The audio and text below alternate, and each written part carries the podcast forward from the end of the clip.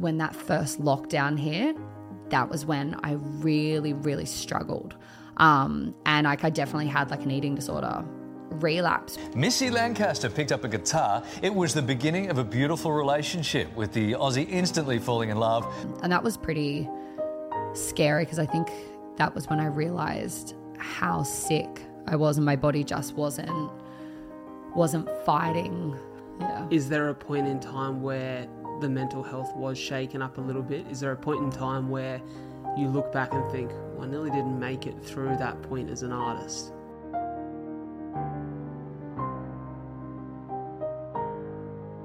G'day, g'day. Welcome back to another episode of A Lot to Talk About. Very excited to be here, to be here with someone who deserves a bloody amazing intro. Of course, I'll intro myself first. It is your host, the captain of the ship, the man in charge, Bradley J. Dryburgh. Of course, call me Brad. And today's guest is actually someone that I had the privilege of meeting around two years ago now during lockdown times down at the beach. She's an incredibly talented country music artist, nominated for three Golden Guitars, nominated for CMC Country Music Awards. She's actually just come from performing at the Country Music Awards up in Queensland. An incredible artist with literally tens of millions of streams on the streaming platforms that I'm sure you all know and love her from. She is currently a local of the Illawarra, um, but I think destined for amazing things around the world. So, from your home, your car, or wherever you are, give a very warm welcome to the one, the only, Missy Lancaster. Yay! Thank you. Thanks for having me. Pleasure. me. It's an absolute pleasure. Like I said, we had the privilege. I always like to share first, like where I got to know the guest. It was North Beach. It was North about Beach. seven o'clock in the morning at North Beach, Yes, I just come out of the water. and it was a beautiful day. Yes. Love I think that. beautiful day in the middle of winter. I just Yeah. come from a swim. Pretty sure you were having a coffee. Yeah, we we had just done like a little look. I didn't do a swim. I'm like not much of a morning person, but I did get up and watch the sunrise. Love watching the sunrise. Beautiful. Yeah, Beautiful. And for me, it was a shock when we sat here today. It's the first time I've seen you since then. yeah, Um, obviously, we've got each other on socials, so I've been able to see what you're up to and you're doing amazing things. But I didn't realize that you live so close, yeah. I know. Look, which is nice. I'm a local, just up the road. Which I think probably comes as a shock because you are so often around the country performing and doing the amazing things that you do. And we're going to talk about all of that today, but I love to start any pod off really with an idea of like where all of this comes from, those early years, the childhood. And, you know, you alluded to it when we chatted off mic before that country music has always been a part of your life. So, where Yeah. did you grow up and when did country music become something you presently loved? Yeah, I think like for me, country music has always been, you know, such a big thing in my life ever since I was little. Um, I was introduced to country music when I was about three years old. My mum and dad used to play it, and we've always, you know, done a lot of camping. And I can just remember like all of our family holidays. my dad would like he loves to drive, so my dad loves a road trip. So we would like, you know, all get in the car together, and that was where I fell in love with country music because we used to listen to, you know, all of these different country music albums. Um, and I grew up in Picton, which is the closest country town to Sydney. So it was always destined that I was going to be a country girl. And um, I think it's just been, yeah, like an amazing thing to be able to kind of incorporate my love for country music and kind of pursue that as a career. Would you say that you realized yourself that you were talented as a musician, or was it more so other people around you saying, "Hey, there's something here"? Yeah, it was like I like I always love singing, and like I can remember, oh gosh, I would have been maybe like eight years old, and I was in primary school, and I was in the choir. Like so, I was like always like in the dance group, or like I wasn't Yeah, a good dancer at all, but I'd like take like any opportunity that I could to like get Yeah. on stage and just like have a bit of fun. Um, and I can remember it was my cousin's 21st, and it was just like in this random hall in Campbelltown, and they had like a microphone and a speaker. And at that time, the choir was rehearsing like "Where Is Love" from Oliver. And I got up on stage. I like I didn't tell anyone that I was going to do it. I just I got the microphone and turned it on, and I got up and started singing. Like no intro, Yeah. no context, just a you know whatsoever. Um, and everyone was like, "What the hell?" And saying, "I'm like, mum and dad, you know, like you might have like a little performer on your hands. Um, and it was always something that I kind of loved, but I just never kind of imagined that I was like good enough to kind of be able to do that. I had always watched, you know, all the other people that I went to school with and things like that. And I was like, oh, like they're all better than me, you know, like, so I, I love to like be a part of it, but I never kind of um, saw myself as being like a lead kind of person. And then when I got a bit older, I started entering talent quests and writing songs and things like that. And, you know, I kind of like started winning and things like that. And I'm like, Starts to confirm a little bit Yeah, of what and I'm like- thought. maybe maybe like I can do this and um you know it all kind of started like I was playing at a pub in Tamworth and that was when you know um I signed like with my first manager and literally I'd like come off stage and he was like hi like you know um I'm a manager in country music. I think that you're really good. I'd love to have a meeting with you. And then it kind of all just went from there. And I'm like okay all right look, looks like I'm doing it. It's so interesting, isn't it? Like sometimes we don't realize how talented we are until you get that outside confirmation. yeah. For you, like it sounds like this has come very naturally for you. It's like just an instinct to go out there for some reason and sing and perform on stage. yeah At what point in your life did you really start to go, okay, I actually want to get better at this and I want to start to like did you ever have a teacher? Like you obviously play guitar really well as Oh, well. thank you. See, guitar, guitar was kind of like something that I picked up, like, uh, like as like an artist. I'm like, I feel like I don't play guitar well at all, but I think that's because you know, I'm just around so many musicians and and things like that. Um, but you know, I always had um, singing lessons and and things like that. Um, and I think when I was maybe twenty, um, that was when yeah, I had signed with my first manager because I had left school and like pursued like a teaching degree. Yeah, so. I was like, I'm going to be a primary school teacher. You know, this is what I'm going to do. And I, you know, I started playing in bars when I was like 15 years old. Yeah. And it's funny because when I was younger, I used to look a lot older than, than what I was. So I would like get dressed up and like just go into pubs and be like, hi, like, here's my card. Like, you know, like I'm a singer, like blah, blah, blah Yeah. and they would kind of book me and no one no one ever checked for my id so i'd be like in the pub on a friday night when i was like 16 like playing gigs to like all these drunk rowdy people. So i feel like i i always i always knew how to entertain if that makes sense.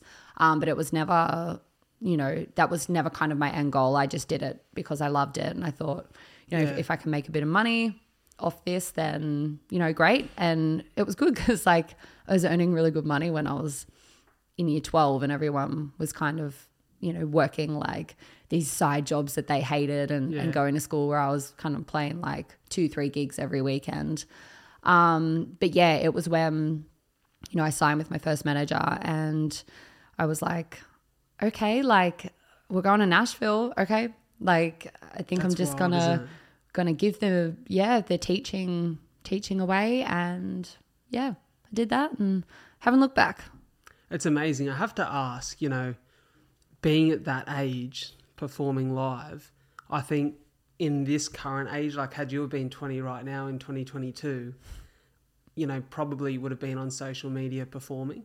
Oh, God, yeah. because of the time, like the natural instinct is go into a pub Yeah. and perform in front of a live audience. Yeah. How much do you think that decision has helped you now as a performer in actually navigating like the confidence on stage and just naturally feeling like it's a part of who you are when you get up and perform? Yeah, I think for me, um, I know like a lot of other artists have kind of just been been signed um, and they don't have any performing experience or any ideas of like how the ins and outs work Yeah. of like putting on a show and, and actually entertaining and things like that. So I think for me, I kind of learned like I learned the hard way of like entertaining people in a pub that are drunk, that are like absolute hard asses. Like if you're not singing well, they'll tell you. Um, so that was kind of how I learned to entertain, and you know, um, I think that's really the best way that you can learn. You need to you can research all you want on how to be the best performer, how to do it best, but I think the most important thing is actually doing doing the work and For sure. learning. You know, your your right time to like like you know, I would be like 21 and I'd be like, okay, I'm just going to test this now. Now I've got like the crowd's attention after singing covers for however long. Um, this is a song I wrote, blah blah blah. And if you've got the crowd listening, then that's the time, you know, For to sure. like push push the original thing. So I think, you know, that was good for me to be able to learn. You know, just certain times when you're on stage, if it's okay to like go off script a little bit or stick to the show, I think it's really important. You know, it's funny when somebody in your space, as a creative, as an artist, decides to take that first leap of faith. You know, there's definitely, I guess, a little bit of doubt that's naturally going to come from people who don't know you. Mm. Would you say that as a kid you were a bit of a dreamer? And if you could kind of explain your childhood and your parent, the relationship with your parents, were they super supportive of you walking away from, you know, because a lot of parents freak out. You Oh, step yeah. away from a job, My you step away from education. Still freak out. Yeah. like literally and because you know like my mum and dad had like a joinery business um i'm from like a family of coal miners so for me doing music it's like such a like foreign thing Yeah. in my family um and it's funny you know because in saying that i've got three cousins that are professional golfers. So you one lives in um in america and the other two live in china. So it's really Oh, wow. we've got like a really interesting yeah kind of thing happening in our family but i'm the only person that's kind of done music and my parents were definitely really scared. And i think you know they still worry about me because they see you know i'm not I'm not going to like sugarcoat it. Like music industry is is really really hard and you do have to be mentally mentally strong. And i think that's the stuff that you don't see. You don't see the behind the scenes mm. stuff. And when you first start out and you get a big break it's like oh my god this is amazing. And like all these people love me. And like woohoo. Like it's it's going to be great. You think it's all going to be you know sunshine and lollipops. And i think it's when you kind of get to like the middle stage of the career where it's like if you've had like one hit or a bit of success you then have to you know keep that keep that um going. And i think that's probably the hardest thing and i have so much respect for the people um, that just really power through it like regardless of you know how hard it gets at times. Would you say that obviously it's a huge confidence booster when a manager in Tamworth comes up and says, Hey, like you've got a really special talent for country music. I'd love to sign you. That boosts the confidence. Does it somewhat make you a little bit naive that it's all going to be easy from then on? Oh yeah. Yeah, like yeah, well, when that happened I was like, "Me?" I was like, "What?" Like, Yeah. really? Like yeah, so I, I was kind of blown away and then, you know, when he told me um, you know, that he actually managed like the artists that I have listened to for my whole career. Um, that was definitely like a crazy thing. So I was like, "Oh my god, I'm just like such a fangirl, like really." Um, but yeah, like I I learned pretty early on that it was going to be going to be hard. Um, What But- would you say was the first moment that it kind of hit you and you thought this is going to be a real struggle to make it to where I want to go? oh, that's hard. Probably I would actually have to say it was the 2016 Toyota Star Maker year. Um, and I can remember it's you know this big um, this big competition that they have in Tamworth, and it's basically for like the emerging you know country music artists. And there was so much you know hype around it, and I was in the top three, um, and I didn't win, and that was like really soul destroying at the time because I was like, I've worked so I've worked so hard all week, all week for this, um, but you know, I didn't win. And then I ended up, you know, signing my first record deal like a couple of weeks later. So then I was like, okay, like this is fine. Like it's all good. But I think, you know, there are things that really knock you down. And then, you know, there'll be something else that comes along and you're like, okay, like that didn't work out. So now I need to find a different route, Different if that path, makes yeah. sense. Yeah. Yeah, for sure. Because, you know, we spoke about it before off mic that when you love anything or anyone or you have hopes or dreams in this world, then you're susceptible to pain. And that pain yeah. as a creative, as an artist, is ever so present when Oh my gosh. life definitely punches you in the face at points in time. Like I remember spoken about it before once or twice on the show. I remember leaving my former career, Yeah. starting a podcast and thinking, fuck, give me a year and I'll be like Rogan. Yeah, yeah, yeah, like yeah. I'll yeah. be the biggest star yeah. in the world. Like this will be a number one podcast. Fuck, so naive of me. Yeah, yeah. But I look back on that and I think, well, I'm so incredibly lucky and I'm so blessed that I found what I love because for all of the hardships, I was able to, to have a reason, a real why as to why I wanted to keep moving forward. Hmm.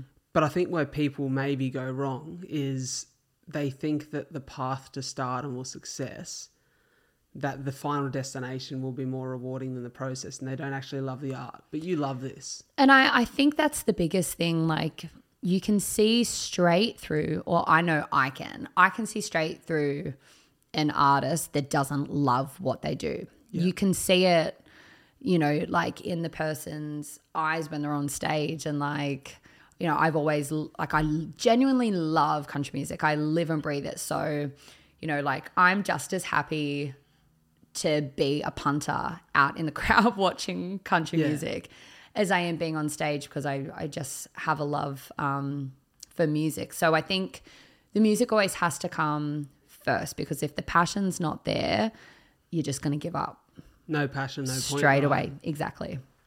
You know, you just touched on something there, like you're happy to be the puncher in the crowd, and I've definitely noticed that on your stories and like, I'm like, socials. Yeah, you're out there having a good time when Yeah. you're, you know, when your time to perform is up.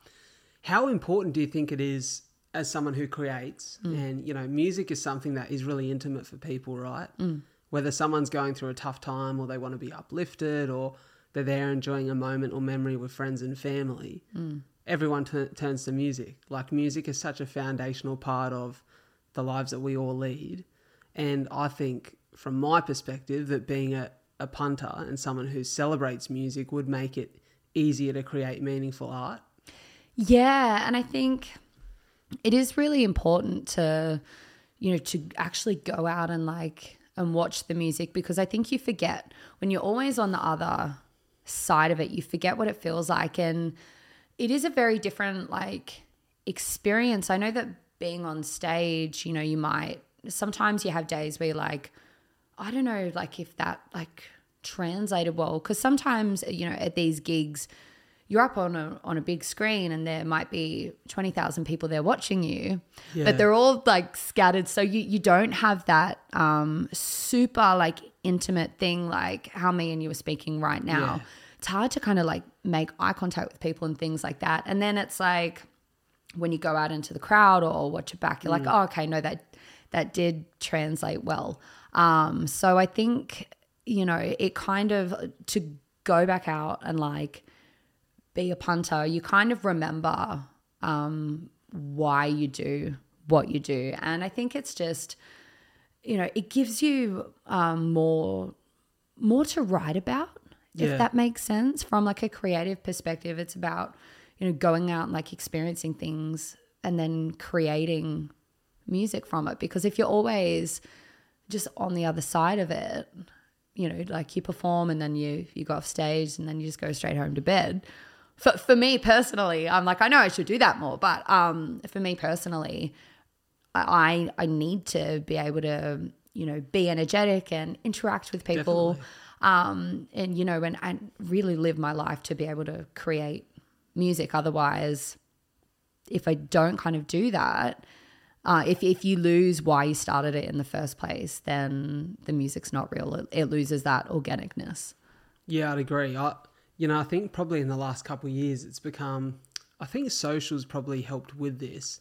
We've started to see behind the scenes of music a little bit more, mm. and I would say I was probably naive enough until the last few years to almost think that artists wrote their own music all the time. I think one thing that is super um, impressive with you, and probably the thing that impresses me the most as someone who loves being creative and telling stories, is that you write a lot of music, not just for Yeah. yourself, but for other people.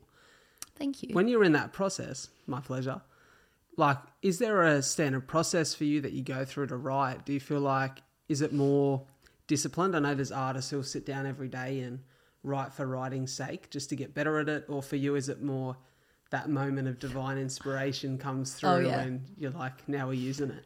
It's definitely like the moment. Like sometimes I'll just be sitting down and having a conversation with someone, and someone will say something, and I'm like, "That's a great song idea," or like I'll say something, and I'm like, "Like how can I twist that?" Um, in saying that, like you know, when you do these writing trips, and you know, when you go into songwriting sessions, like they're all planned, and there are uh, you know writers that work every day, Monday to Friday, and when you go to work, you go and write songs. Um, I think it just kind of depends on depends on the person. I know for me, um, some days like I'll get into a session and you know it's like okay today I'm going to write a song about this, and then I get in there and say if I've had a terrible morning or, or if something's happened. Sometimes you know, you go into the session and then the other writer will be like, How's your morning going? And you're like, Oh my God, this just happened. And like, blah, blah, blah, blah, blah. And then that sparks something like some kind of like inspiration. And then you go, Okay, we're going to write a song about that. Yeah. I think it's just about um, working out what is going to flow the easiest and what is real to you in that moment rather than just trying to, you know, get something out for the sake of it that's going to be a bit half-assed. I'd rather just be like, I'm having a terrible, like terrible day. I just need to write a sad song, get it out of my system, and then like, cool, we can keep writing boat songs. Uh, but I think, yeah, it is just important to, I think, be real in your songs. And like we were saying before, um, you know, if you're being really honest um, and being really vulnerable, chances are, you know, that other people are going to feel that too. Because I think, Definitely. you know, as an artist, and I know I've been through it, like, I go, oh gosh, I feel like that's too intense to like say in a song. But then I have a moment where I go, we're all human at the end of the day. I'm sure I'm not the only person that has felt like this. So maybe it's not such a crazy thing to open up and be that vulnerable. Yeah, I couldn't agree with that more. And it's, you know, it's it's a fine line though, isn't it? Because we see artists who are so tortured in their personal life, and you can see that their music is a reflection of that. Mm. But whilst it creates beautiful art, it sometimes can be the tug of war that is lost with who you are as a human being. And, my God, yes. You know, and, and that's such a challenge. So how do you separate it? It, oh my God, that is like, it's such a thing because, like, I don't know, I feel like there's artists that just like really stay in that like super deep, like emotional kind of level of songwriting. And it's like, it's beautiful and it's tragic at the same time. Um, and I know, you know, there's certain things that like I've been through in my life where I'm like, oh my God, it was awful and like soul destroying. But I also wrote a lot of good music Yeah. during that time times you know where i could be super vulnerable and just feel what i needed to feel and it it really translated but i think sometimes as the artist and the writer you do need to put your own mental health first Yeah. um and just sometimes you know look after yourself um have have a few months where you kind of reflect don't get me wrong write all the sad songs but then i think it's good to like once you've written the sad songs then pick yourself up Yeah. and power on Because I almost find that looking from the outside in, it happens in this world too with, mm. you know, people who become podcast hosts or speakers or, you know, they like to talk on certain topics. It almost from the outside in can look as though they're looking for pain. Like, because usually when you experience pain, you know, one of the saying, one of the quotes that I love is pain is inevitable, suffering is a choice. Yep. And I always say, choose your suffering wisely. There's a difference between suffering for the sake of suffering and sacrificing for the greater good of, you know, Oh, yeah. relieving yourself from future pain. But I look at some artists or creatively, I guess, creatively geared people, and they recognize pain. But Hmm. instead of looking for answers, they look to replicate it because they feel like it's good for art.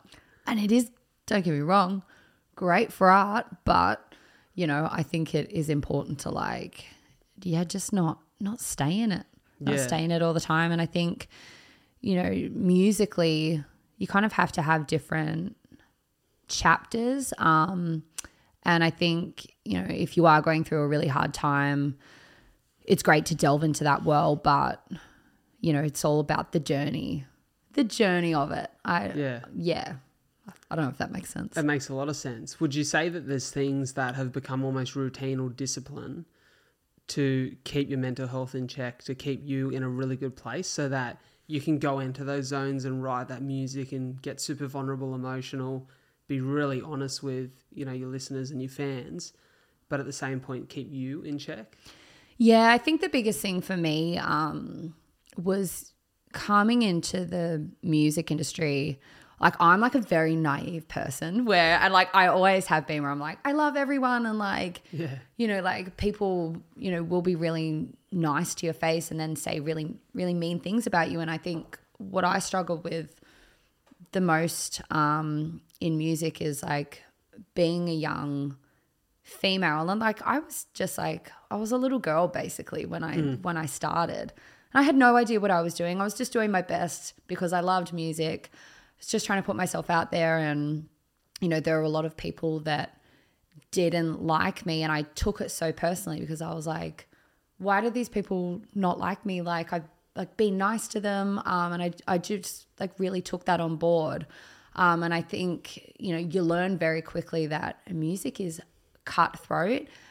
And at the end of the day it's actually not about you or how good of a person you are or how nice you are. It's purely about the performance kind of side of things and so much of it is like you know like you know what you wear on stage or like you know just quite so many moving parts, right? quite yeah materialistic kind of um, things and i always took it on board and it used to really affect my mental health because i was like you know oh, people don't like me like i should just give up you know blah blah blah so i think it's you know i'm very strong now in knowing that like you know i have my personal life Yeah. and then I have music, and I need to be able to separate the two.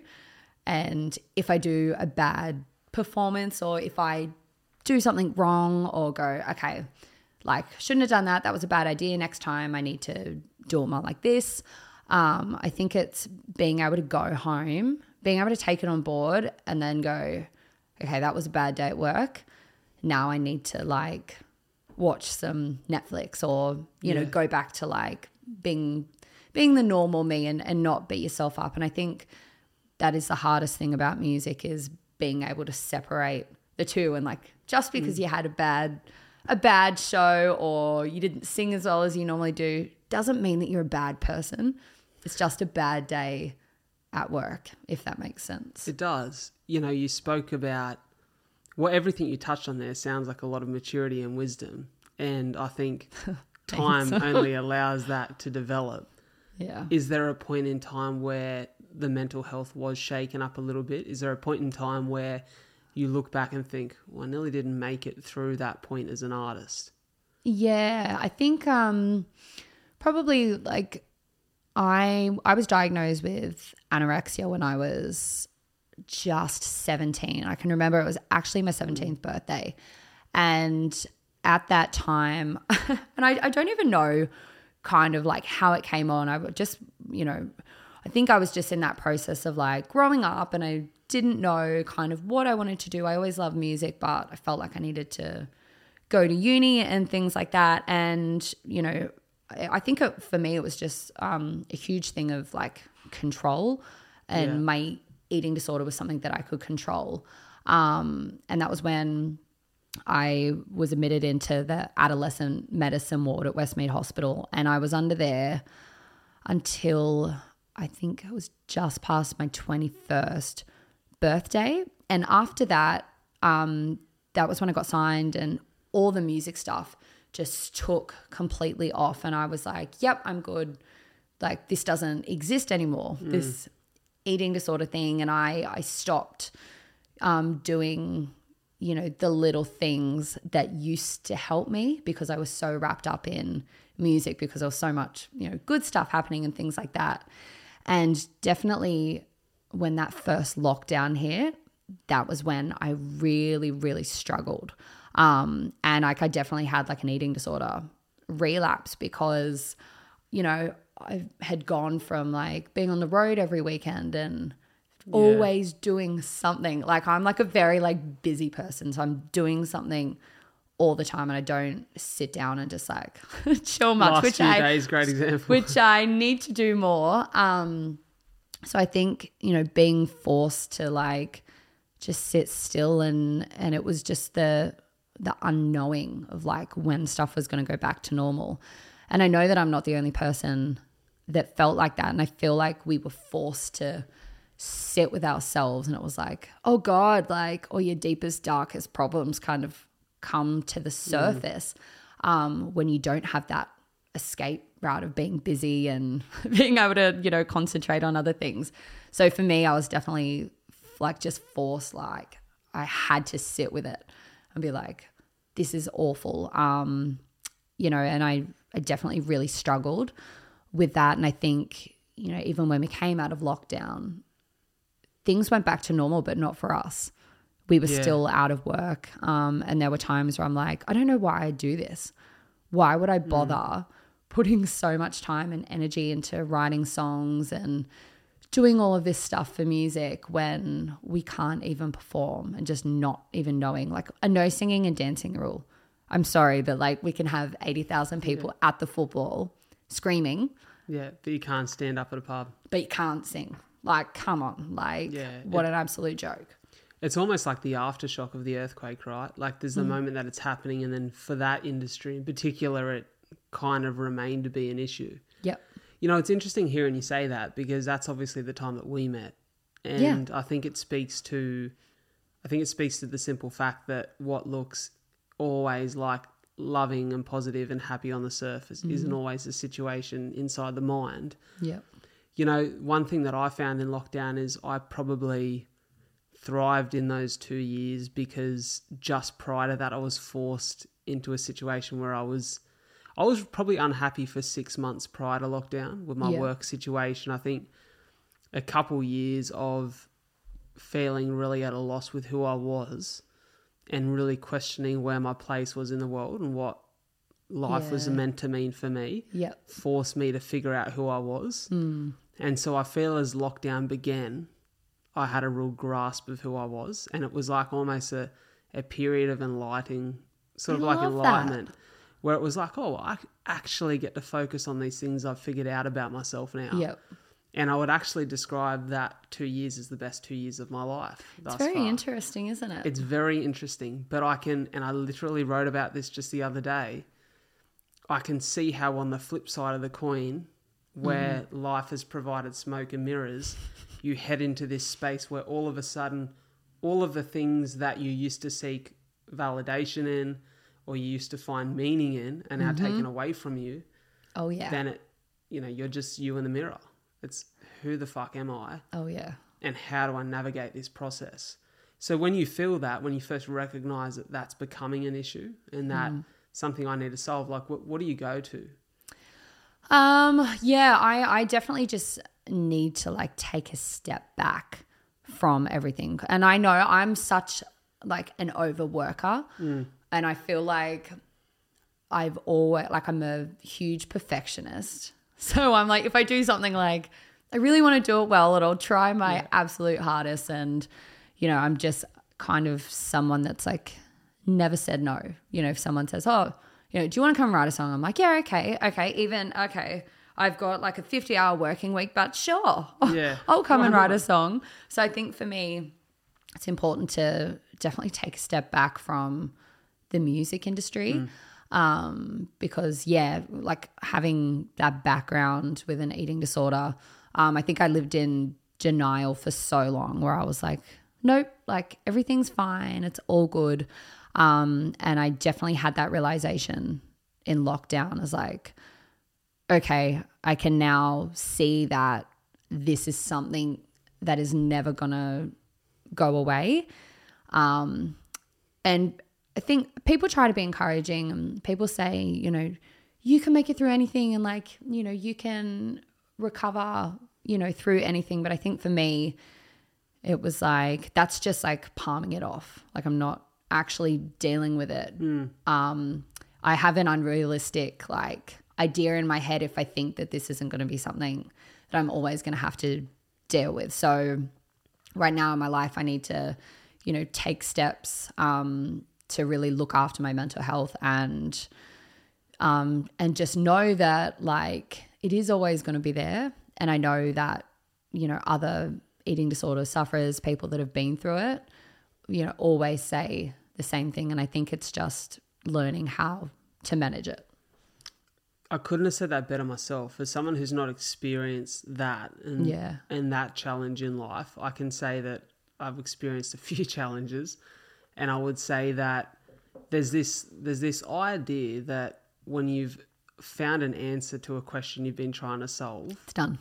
yeah, it's it's gone. You know, it fades away. You know, I think it's the same with courage, and a lot of what you're talking about is having the courage to face challenges head on. Even though you're like, And- oh my god, this is. Yeah, And, and, most of the time, I'm like, no.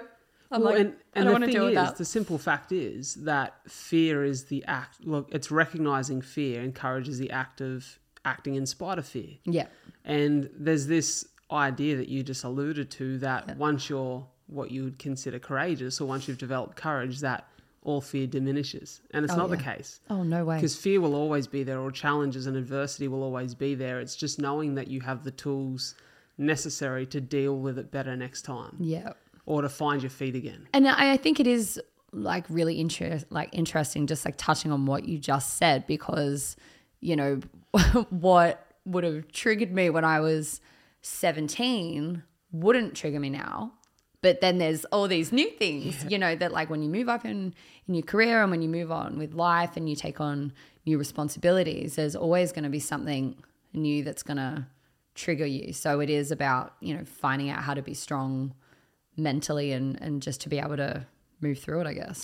And it almost feels as though if you don't get comfortable with that idea, you'd almost halt the progress of your career because hmm. a part of knowing that you're going to evolve and grow in this space is accepting the fact that new things will challenge you, Yep. that new adversity will come. Mm-hmm. I have to ask, you know, you, you've spoken about all of this here, and I look at, you know, we've touched on a little bit in our hmm. pre conversation how the worlds of people who are working as athletes or Yeah. creatives or artists are somewhat outside of that nine to five box. But I look at athletes and I think, you know, I'm a big boxing fan.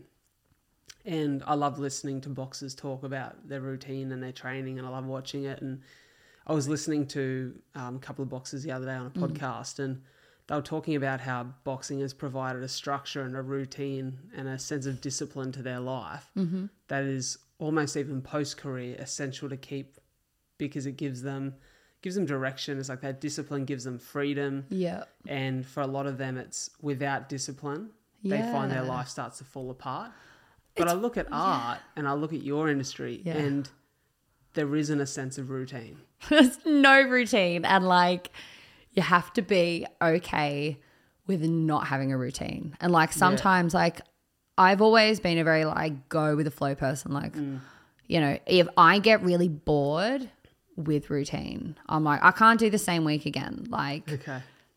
you know, the idea of like going and sitting in an office Monday to Friday and doing something that I hate and don't care mm. about, like, I'm not going to do that job yeah. well. I'm not the girl for that job because I, it's just not my passion. Um, And some people love that security. Some people love that consistency. I'm similar to you where I need a Yeah. fresh sense of like what the next day could look like. yeah. But I, I have to ask the question because even with my weeks looking different week to week Yeah. and my days are always different, I still have a sense of like, I wake up at quarter to five and the first Yeah. thing I do is like in 95% of occasions is like go for a run or go to the gym or Yep. go do something.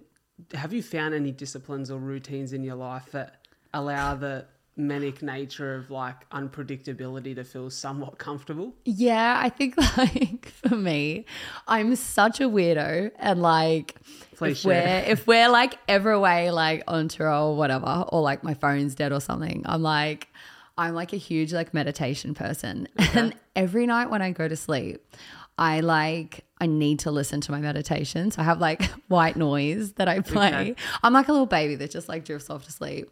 Um, or I listen to like sleep stories and things Okay. like that. And people will be like, like, what the hell are you listening to? Like, I woke up and there I could like hear a man talking, and I'm like, oh yeah, like that's just on my phone. That was just my sleep story. Yeah.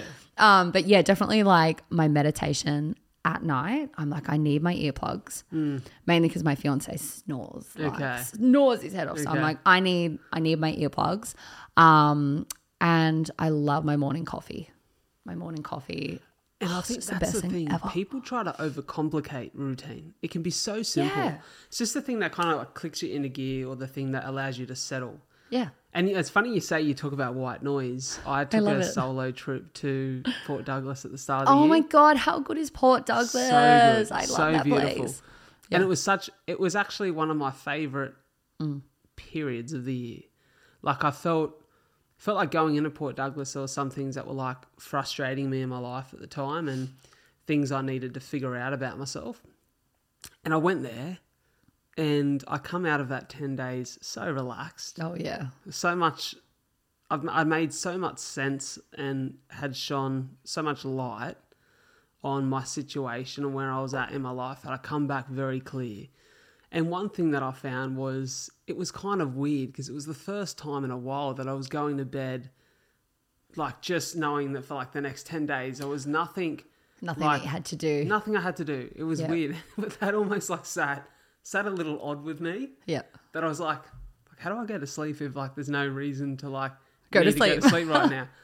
and so I clicked on, I found white noise, and oh, I found like it was like this podcast. It was like the Is it it had the most monotone thing. It was like, welcome to like the eight hour sleep podcast, and like it was eight hours of just rolling nature noises and white noise. I love that. And I've never slept better in my life. I slept like a baby. Yeah. And It it's, it's so good. it's funny, like even when I'm home, like if I'm like feeling a little bit stressed or whatever, or even like, I don't know, cooking dinner or just doing random things, if it's not country music, I know that this is really Mm. weird as well. I like love listening to like Hawaiian music. Oh really? It's just like it makes me feel so relaxed and it's just so like I don't know, it just makes me feel like I'm in Hawaii. So I just put it on and I'm like, I feel much better now. Or if I'm like, I don't know, in a bit of a bad mood or something, I just chuck on some Hawaiian music and I'm like, okay. I'm like, yeah, I'm It is now. very calming. Ah, yeah. Yeah, that you know, it's funny. I my go to, which you know, I, w- I would say I've never really like put it on in the car, or I've never put it on to work out, or Mm. when I'm just like vibing around. But my go to of a night Yeah. is the cinematic orchestra. So Really? I feel like that's so intense. It is, but it somewhat calms me. I think it puts me into a good dreaming state. Oh God, I can't imagine what my dreams would be like. Oh, just to- like it. Maybe it's maybe it's orchestra. the storyteller in me, but it's like that, like um, to build a home, like that song, um, "The Arrival of the Birds."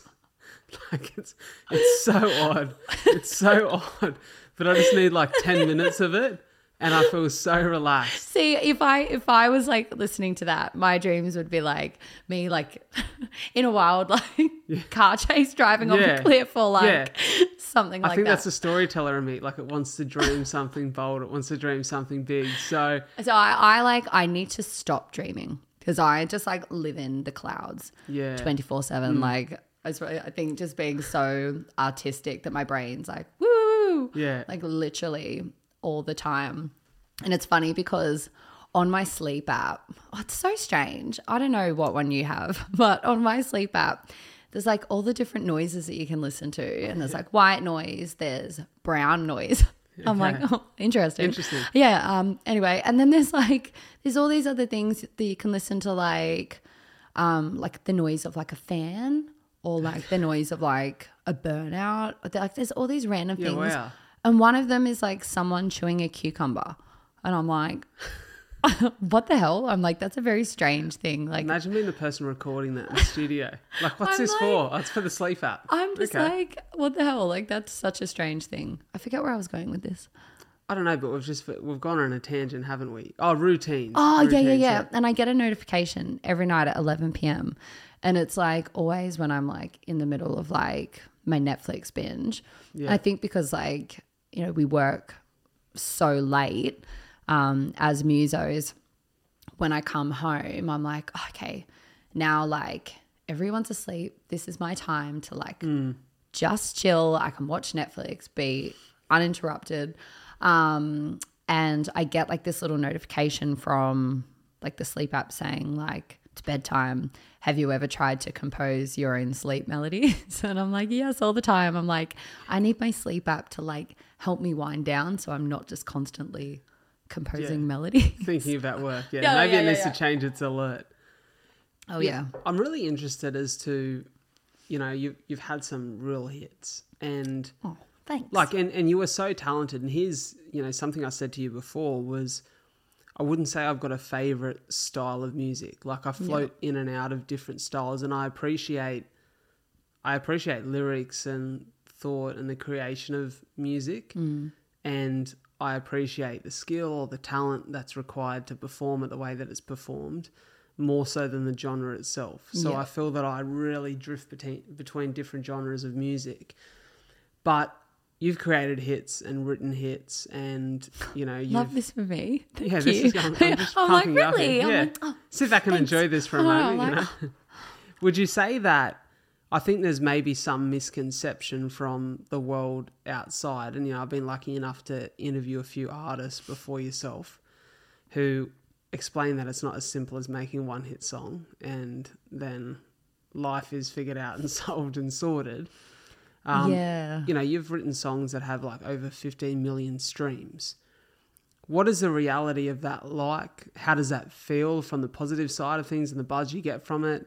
Does it stress you out more so that oh, now I've got to write another hit? Like, explain It's- the feeling. It's really interesting because I have times where I'm writing songs and I'm like, oh my God, like this is the best song ever. Like I absolutely love this song.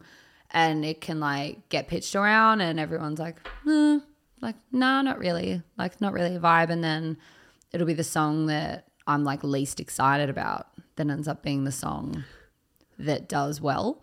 So that's like a really interesting um, thing for me as like a writer, I guess. Um, so I think for my, you know, my solo career, I'm like I have to roll with the songs that mean the most to me, that Yeah. reflect my journey and what I've been through in like the last two years. And I think just being really like real and open about um about what that journey has been like. And I know that it's like, oh, you know, we can record this song. Um, like you might have two great songs. Um, and it's like, oh, you know, this song is going to work really well in a live show for people that don't know you because it's catchy. Yeah. But then it's like, I think when people actually sit down and listen to the music, I'm like, the other song's more touching. And I want to be the kind of artist that, you know, people, when they're having like a really bad day or if they're really upset, um, you know, that they can like turn on my music and feel like they're um, being heard, if that kind of makes For sense. sure. So I think as an artist, it's about navigating between like the party and the drinking songs and then like you know the times where you're just like having a really bad day. Um, and i think it's trying to incorporate all of that into like a chapter and going okay like what does this album reflect? Where do i want to go with it? What is the main message that i'm trying to send to the listener? Like what is the message of this kind of album? And then i think you structure you know your songs um kind of around that and telling the story from like started here then i went to here and then i went a bit down then it went up again and then i fell in love and like la la la la la. you know what i mean? It's kind of telling the story like that. Um and then with the other you know writing songs for other artists it's like most of the time it's like this is what the artist is looking for. They need like an upbeat party song about a boat or something like that and then i go in and go okay blah, blah, blah, blah, and, Yeah. then you just kind of make it up as you go It's it's funny that you said there, and this maybe surprises me a little Mm. bit. You spoke about creating for um, creating a body of work for an album. Mm. Would you say that maybe that's a little less of the focus now for artists because a lot of it is Yeah. about the single? 100%. And I think, you know, streaming has really changed, you know, the way that we write and release music now, which, Yeah. You know, I struggle with because I'm such an album person and I always have been. And even like these days, like, I don't really listen to like playlists as such. I love listening to an artist and listening to the album from start to finish. Um, maybe that's just because I'm super artistic. Um, but yeah, it's it's definitely changed a lot because now what's happening is, you know, it it basically costs the same if you've got 12 songs, if you release 12 songs at one time in comparison to releasing 12 singles, that's the same amount of money that's being spent Yeah. and the album comes and goes like that. Whereas with the 12 singles, you know, Yeah. there's always something mm. fresh there that's getting picked up on Spotify and, and Apple Music and things like that. And it's definitely a big thing with like, you know, your monthly listeners. If the album comes out at once, then people will listen to it for like a month, then it dies down. Whereas if you've got those continuous singles and keeping your songs in playlists every single month, then Yeah. that's going to give your monthly listeners, you know, a, a big turnover, if that makes sense. Yeah, definitely. Because Yeah. I just noticed now I I can't remember who I was listening to the other day, but one of my favorite podcasts, which is it's so weird because I'm not musically talented or inclined at all. I think most people who listen to this have probably heard me sing on the podcast before. Oh, I love that. Can you sing now? Um, I'm I'm not actually any good. Um, actually, not on this podcast. I don't know if you've seen. I've shared some clips from Yeah. my time on the podcast with Taku yep. when we had Top Deck, and Yeah, yeah. we quite often like to kick it off with like a bit of a romantic song, or finish it off with a romantic song. And it was. Are you going to sing a song? I'm not going to sing a song here today. Not in front of you, no. I'm like, I can't because I, I have no voice. yeah, I'm, I'm not going to do. I'm not going to test it in front of you. Um, but No I find that you know one of my favorite podcasts is Zane Lowe's podcast, Mm. and I love how he understands music, and I and I think I just love listening to creative people. So I love listening to artists talk about making an album or you know what they're doing and how they get into their zone to write or to perform or whatever. And you know that he was interviewing someone the other day and they'd spoken about the fact that for like the first five years of their really viral career they'd never written an album. Hmm. They'd always released singles. And i was like that's so different. That sounds so foreign to what the foundation of music was built on. Yep. and so yeah that's why i asked that question because it feels like the industry is changing a lot Yeah, definitely. And I think, you know, just with um, social media and TikTok and all that kind of stuff, it's like, you know, you have moments of like going viral, like with a song, but it's for 24 hours. It's kind of, it's kind of not so like sustainable, um, if that kind of makes sense. So it's just such a fast paced, quick um, environment now where people, you know, are just kind of making content for the sake of it just to get it out. And i do think that we're losing you know why we why we wrote songs in in the first place. Um i think it is really good like just as an artist to go back to the old way. My manager always tells me that i'm too old school but i you know i love the old way of being like okay just having like a couple of weeks away from social media and the industry and things like that going back to like doing you processing whatever's going on in your life and then coming out with you know a fresh perspective because i think you can write things you can write the messy things when you're in the middle of it and then you can just leave it all go away for a few weeks think about it and then come back with like a fresh perspective of like okay now i can tell the story if I that makes that. sense and i think it's about yeah finding the right way to like tell the story if that makes sense. Um just having it from you know telling the story from like a different perspective. Um you know and i think that we all kind of have different experiences and i think that like we were saying about before when you're an empath and when you're creative you do feel you know so much of like other people's stuff. So i know for me like i'll always like sit down and and listen to someone's story because i'm like that's a really like interesting way of telling the story i've never heard it you know be told like that before. Um, and you know, for me as like a songwriter on on my next album that I've got coming, I feel like my first album was a lot of like I'm in love. Now I've had my heart broken, and like oh now I'm back in love, or like now I'm nostalgic, or now I'm reminiscing. Um, and with this this new album, you know, I had um, a moment in my life where, you know, two people that were really really close to me um, had been cheated on and things like that, and I wasn't in the relationship, but I saw the pain that came with you know having a marriage breakup and all that kind of stuff. So for me as an outsider, I was looking and going, okay, it's it's my job to tell the story of what has happened, not to be the what's the word? The the character. Yeah. In it. Does that make sense? Translating Yeah. for the audience. Yeah, so I think it's yeah, really important to just um sit back and just kind of watch. Watch, observe and listen and I think that's just as big um of a thing.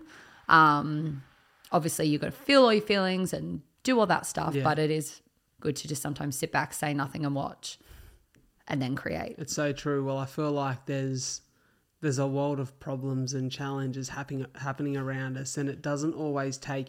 I actually had a conversation with a mate about this the other day, who's about to go off and and do some really really cool stuff, and you know, he said sometimes I feel a little bit privileged because I haven't had any real challenges that have shaken me as a human being yet. And I said, but you don't always have to be the person who's in in the face of adversity or in the face of mm. pain. Sometimes you've you've got a solution that you know will help other people with their problems, mm. and that's all that you need. Yeah. You just need to have like if you're an empathetic person, as we spoke about, yeah.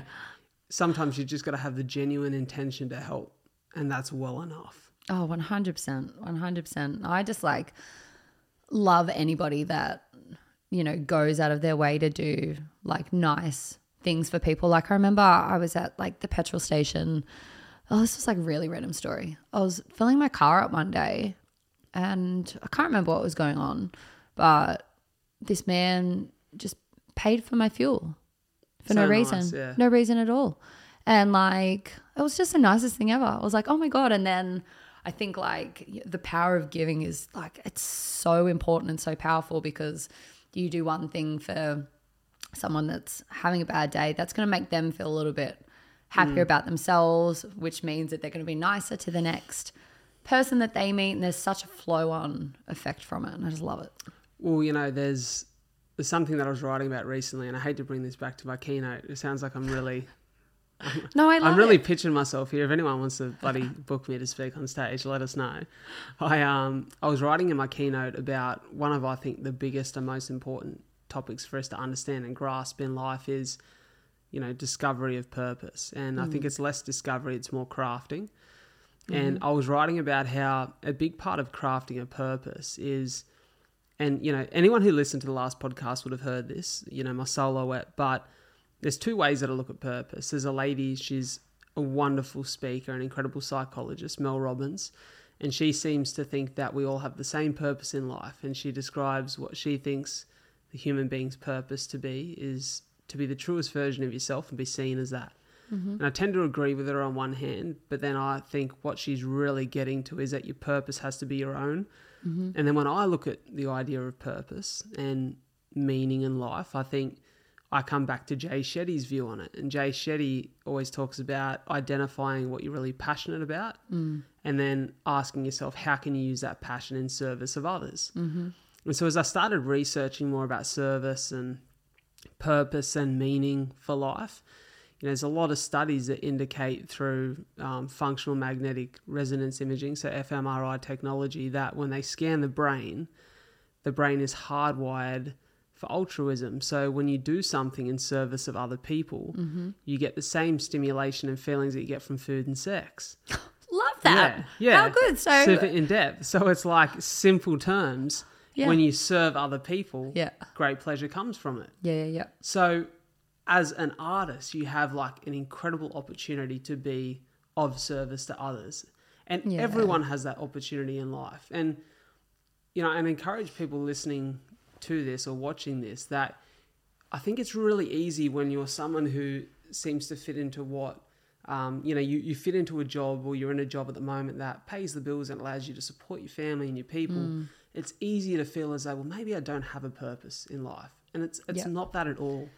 There is ways that you can serve other people and find passion in your life outside of work. Work isn't always the be all and end all. this. This is the best chat. I agree. Well, it's so important because yeah. people get discouraged. Mm-hmm. And you know, it's I'm I'm very lucky. You're very lucky that we found our things early in life, which meant that mm. we were able to pave a path for ourselves and find a mm-hmm. way to do it really at an early stage. But I speak to people all the time who are in their 60s yeah. and they're now starting to ask themselves these questions after a lifetime of you know looking after a family and raising kids Yeah. and they're like, you know, I feel like I never found my thing, and you know, I feel like I, I haven't had a purpose, and I'm like, yeah, but maybe the greatest purpose ever is to be an amazing parent. You provided for, Yeah. you know, two or three children and gave them, you know, a leg up in life and an opportunity, and Yeah. you know, you've been a, of incredible service to other people. But now that you're not dependent as a parent, you know, you don't have dependent I think children. it's it's taking on a new role when it's taken away from you. and you're like, oh God, what's my role now?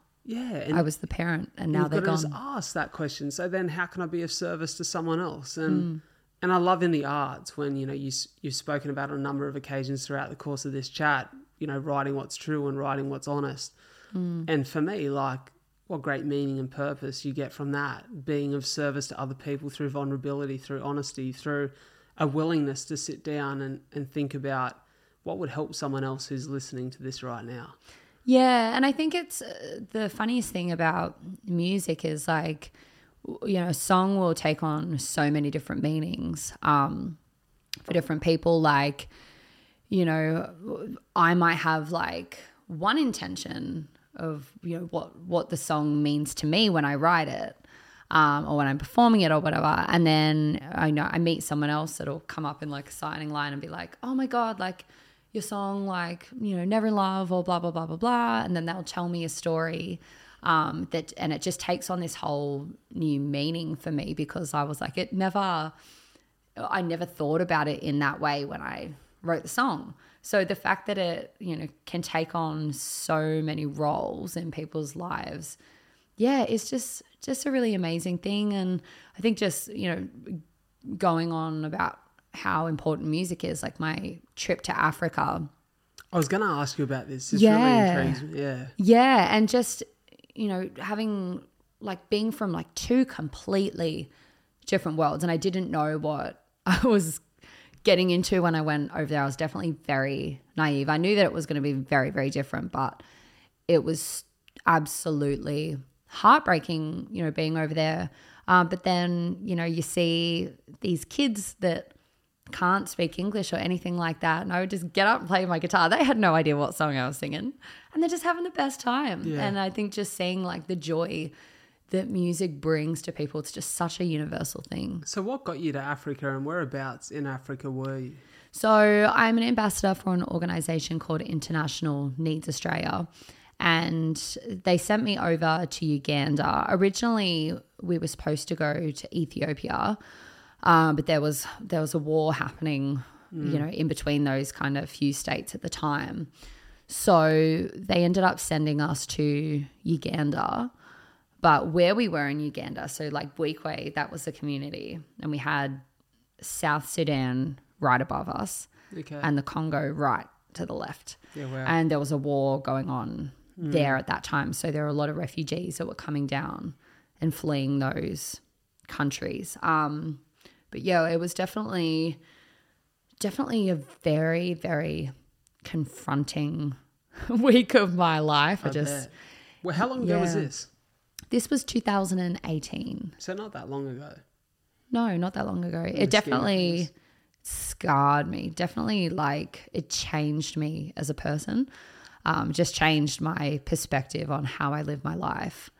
Um, and even, you know, just seeing how different, like, cultures live. Um, you know, like, witchcraft is a huge Yeah. a huge thing over there and I had no idea. Obviously I knew that everyone was kind of, you know, living in poverty and things like that, but it's not only like poverty that's an issue or no access to fresh water. It's, you know, th- there's literally kids that are being killed every Yeah. single week. And while we were over there, and I, I can remember I had, I had my 23rd birthday hmm. over there. And like some of the days, it was like, there's no water. There's no water left. So like we'd have dinner. And I'm like, okay. Like I'm really thirsty and like just kind of not Yeah. knowing when you're going to get a drink of water. It changes, like you said, your perspective, but your gratitude for what we take for granted here, Yep. it changes everything. Yeah. And I'm like, I need to go to the toilet all the time. I'm just one of those girls. And it was like, you'd have to go out all day. And like, when you need to go to the bathroom, there are none. Like, we had, you know, the toilet that, you know, of like where we were staying. But it's like when you're going into all these different communities and things like that all day, they don't have toilets. Yeah. There's there's no toilets. Like there's no no bathroom where you can just go in and turn on a tap. The the water that they drink comes from like a hole in the ground, like a dirty Yeah. dirty stream of water. Like and that's what they're drinking from. It's isn't it a challenge as an empath to be I guess to be opened up to that and Mm. that reality because it's very easy to forget that that reality exists when we live in the world that we do Oh, yeah. here. Like my biggest challenge today was like I have to go and set my gear up in a very nice Yeah. location to shoot a podcast. I like it is a very nice what a- location. what a challenge. Like I'm like, I love Kira Street. Actually, Yeah, this is here. my um my grandmother grew up in Kira Street. there you go. Yeah. There you go. Like, so there's the road. history. Yeah. There's history. Love that. That's nice. I, I could say that I knew that and wanted to make it nostalgic for you. Yeah. Um, but but you know, when you're an empath, you're exposed to that truth, that harsh reality. Hmm. You almost want to feel like you can. You want to help everyone, but it's hard. Yeah, and like you know, in the community that we were in, um, they sponsored. Sorry, they didn't sponsor. They sacrificed um, one of our childlink kids. So basically, it's like there's a child every every single week, you know, that will be killed.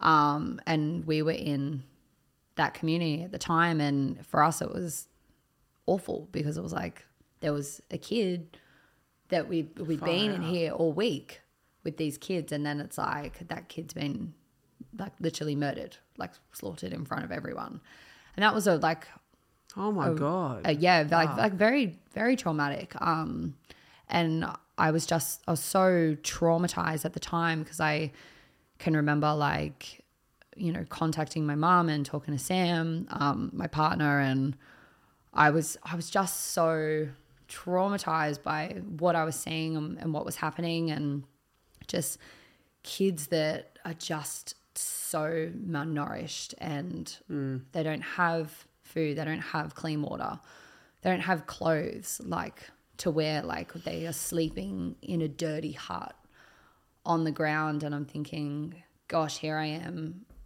you know, able to drive around in my Yeah. car every week. I come home every night to food on the table. I can literally go to a tap you know, it, it's like even if you are homeless in Australia, you still have that access to fresh water. You can go to a bubbler in a park and you've got that. Whereas seeing, um, you know, just basically what happens in Africa just really broke my heart. And it was, had a really confusing time for me because I just had, you know, like my first um, CMC New Artist nomination. And that was my first ever nomination. So I got nominated for New Artist of the Year. And I was flying straight from Africa to the Gold Coast. Um, and it was my first year of presenting. Um, and I, it was my first time playing the festival. So I had gone from this world of like, you know, one of our kids being murdered right in front of us, having to call the family in Australia back and be like, okay, the child who's, you know, you've been sponsoring for the last however many years has been killed. Um, and then, okay, like now, now you're back into artist mode. Forget about all the Africa stuff So here you go running from the festival you know back to a presentable getting hair and makeup stylist all that kind of stuff and i was just I was so traumatized because You would have been. I hadn't like processed everything and it was just such a, a whirlwind.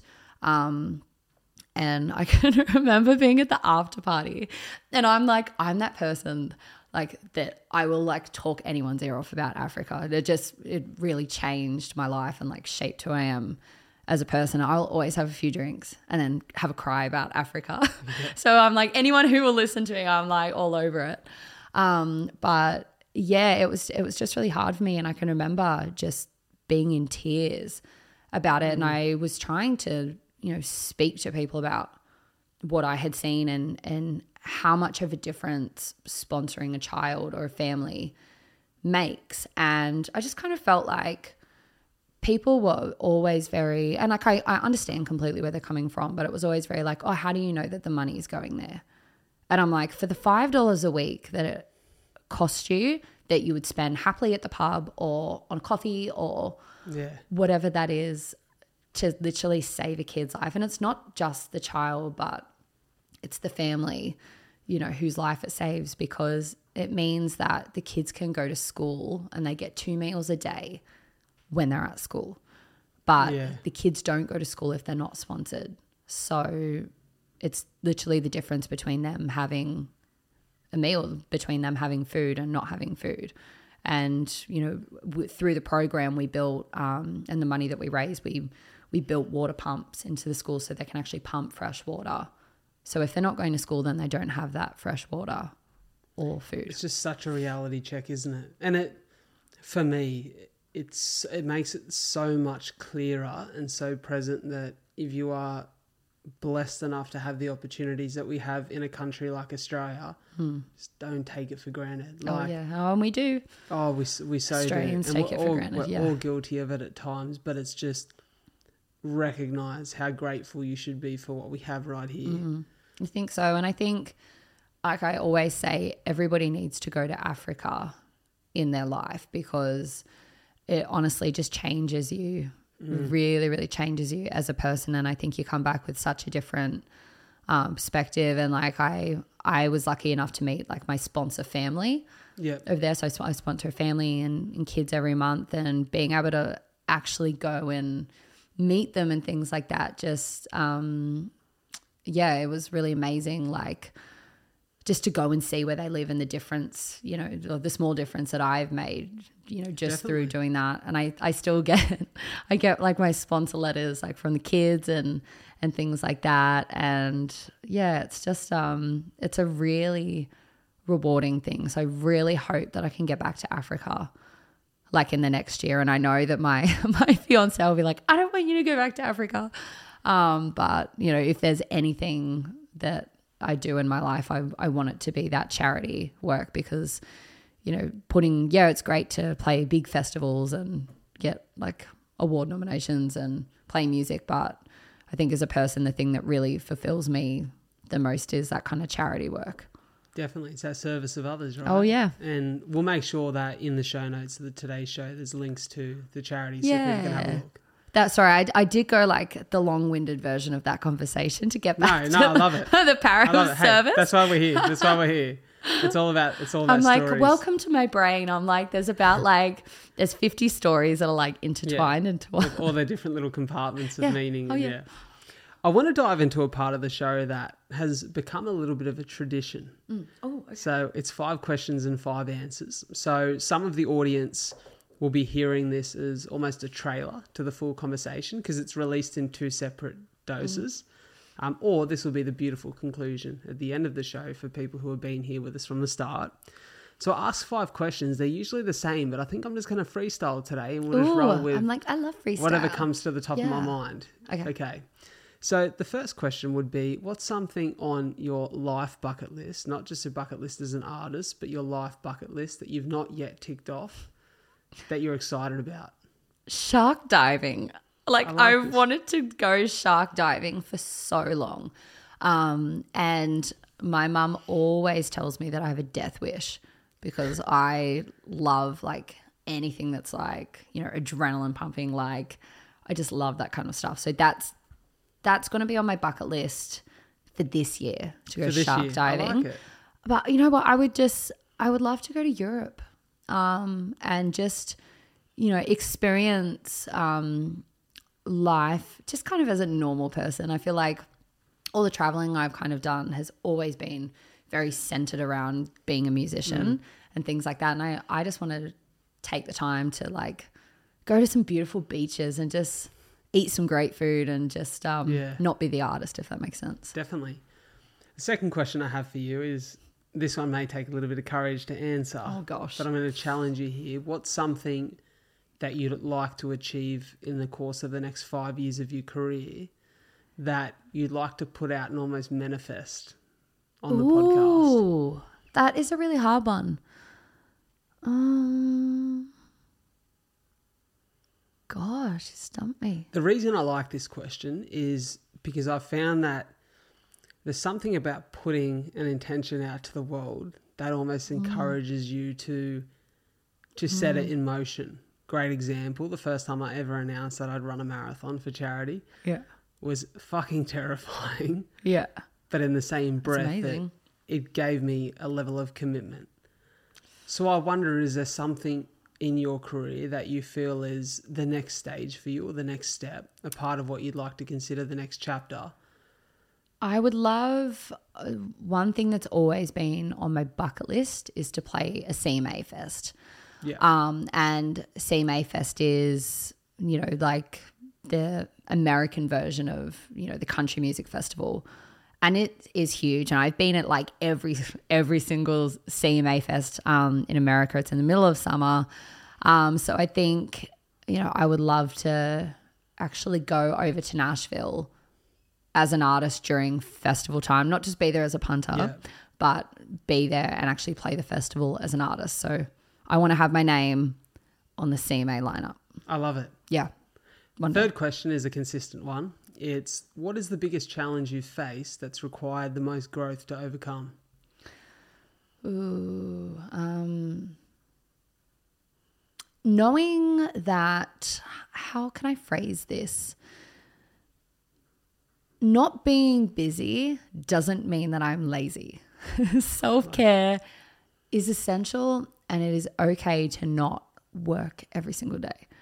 I love that. As I'm a shocker. I'm just like, I just feel like I need to be doing something all the time. And I know that being a musician is like, you're just always on.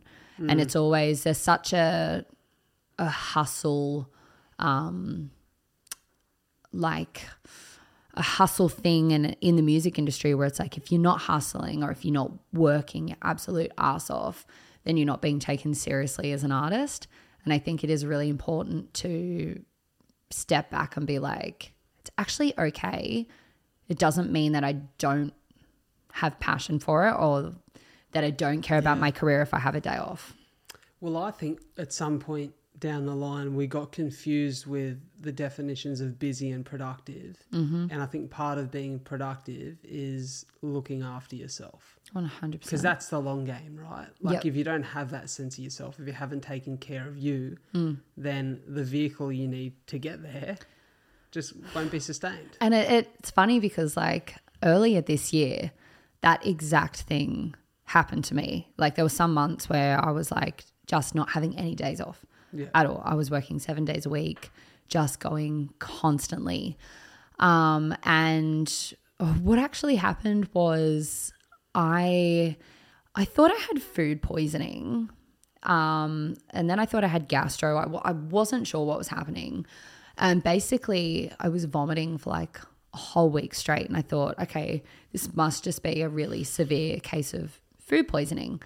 Um, and after probably got to like the sixth or like seventh day and I wasn't getting any better. And I, I was at the point where I couldn't open my eyes. Like I couldn't, I hadn't eaten for pretty much a whole week. Um, and my mum came over and she's like, I think I need to take you to the hospital. So they ended up taking me to the hospital. And by this point, I had been coughing up blood and things like that. And we got into emergency and they couldn't, you know, work out what was wrong with me, but I was just coughing up blood, nonstop vomiting, um, things like that. And my blood, my ugh, can't talk. My blood pressure was so low at the time. And they ended up working out that I had a really severe um, infection in my bowel and my kidneys, just everywhere, and it had just spread um, wow. over the course of of the week. And my blood pressure was dropping really dramatically. So they were trying to get me up into a ward, and they'd be like, "Okay, yep, there's a bed. We need to take you up," and then my blood pressure would have dropped again. Okay. So they'd have to stabilize me again to take me up. Everything would be all ready to take me up again, and then it would drop. So I had like a few days of like, you know, where I had to stay in emergency because they couldn't take me up. Um, and I'd been in hospital for days at this point. I ended up going into into a ward, and they just could not stabilize my blood pressure. I'd started antibiotics. I'd been on them for you know, maybe three or four days at this point and five liters a drip of drip a day. Yeah, which is And I just was not, my blood pressure was plummeting. Um, and that was pretty scary because I think that was when I realized how sick I was and my body just wasn't wasn't fighting fighting it like it should have. So like I nearly went into intensive care.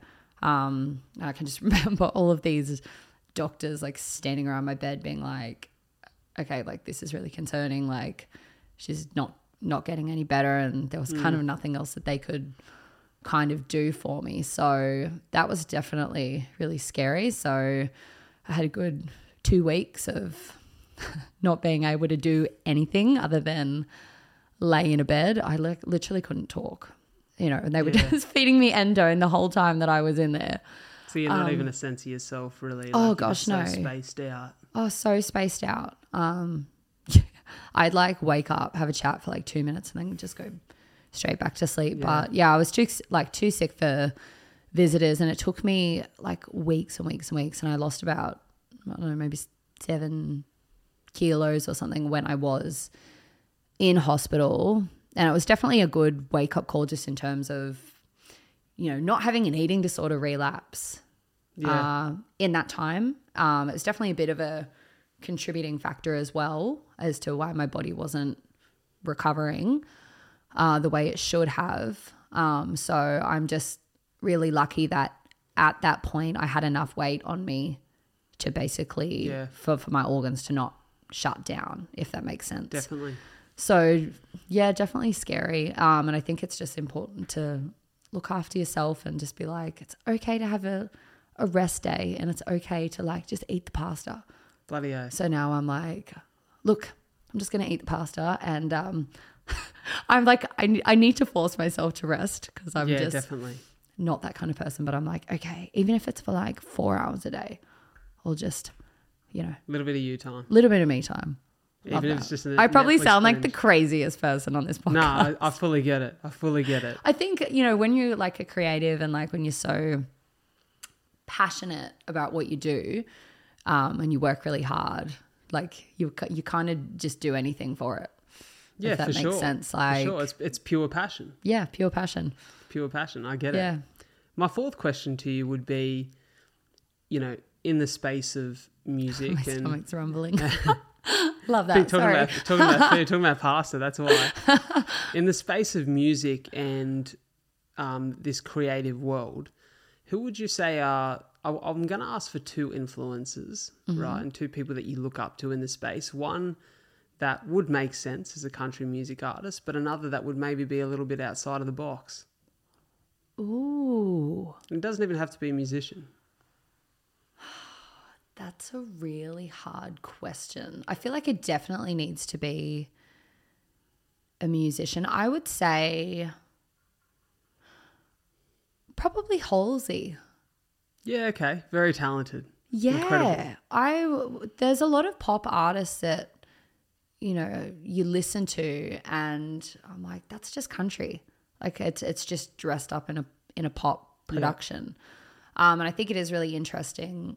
You know the way that people write songs now. I think there is a lot of um, country music songwriting. The way that a lot of people write, I think a lot of you know the greatest songwriters write country music.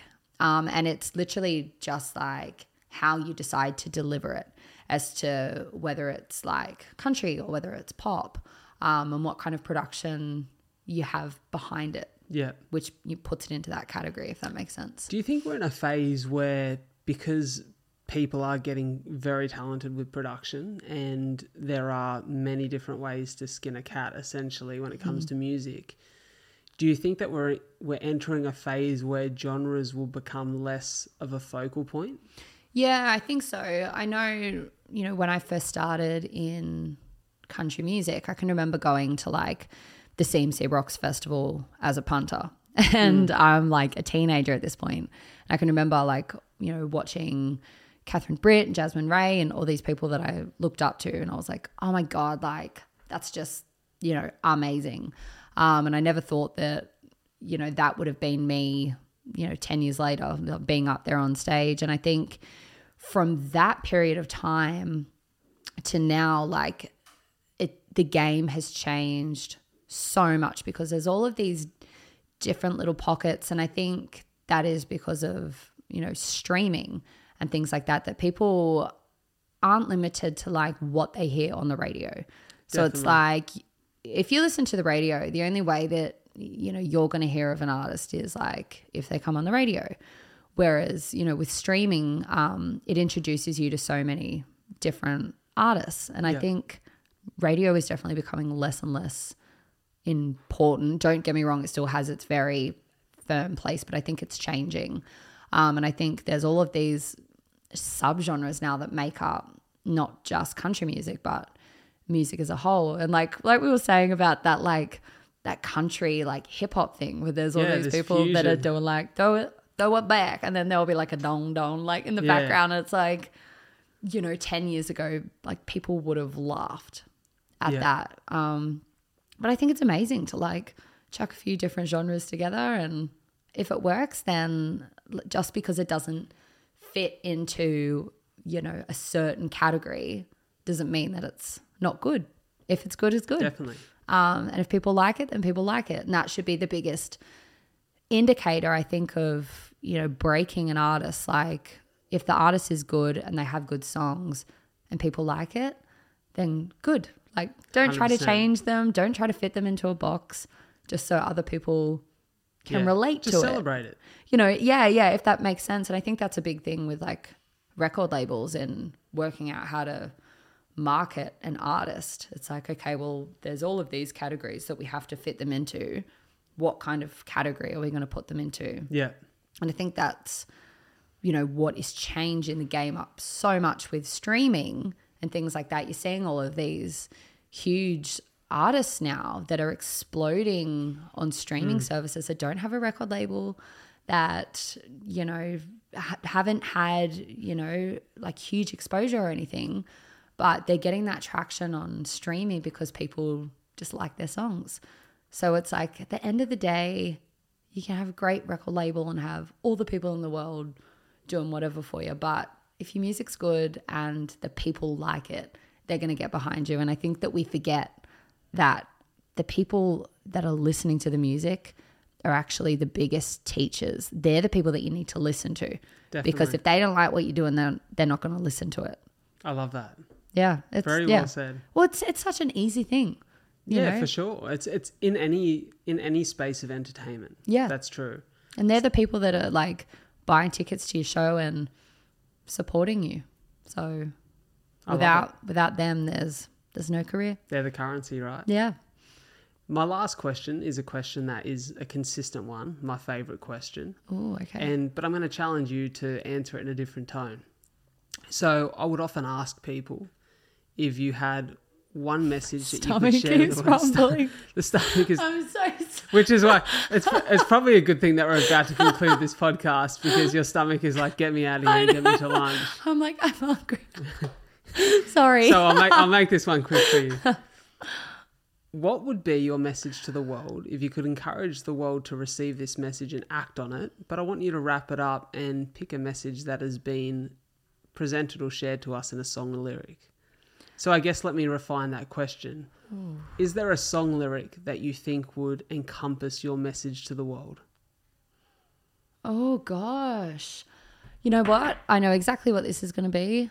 Always stay humble and kind. It's a song by a country music singer called Tim McGraw. And the words in the song are like, hold the door, say please, say thank you.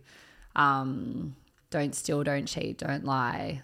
I know you got a mountain to climb, but always stay humble and kind.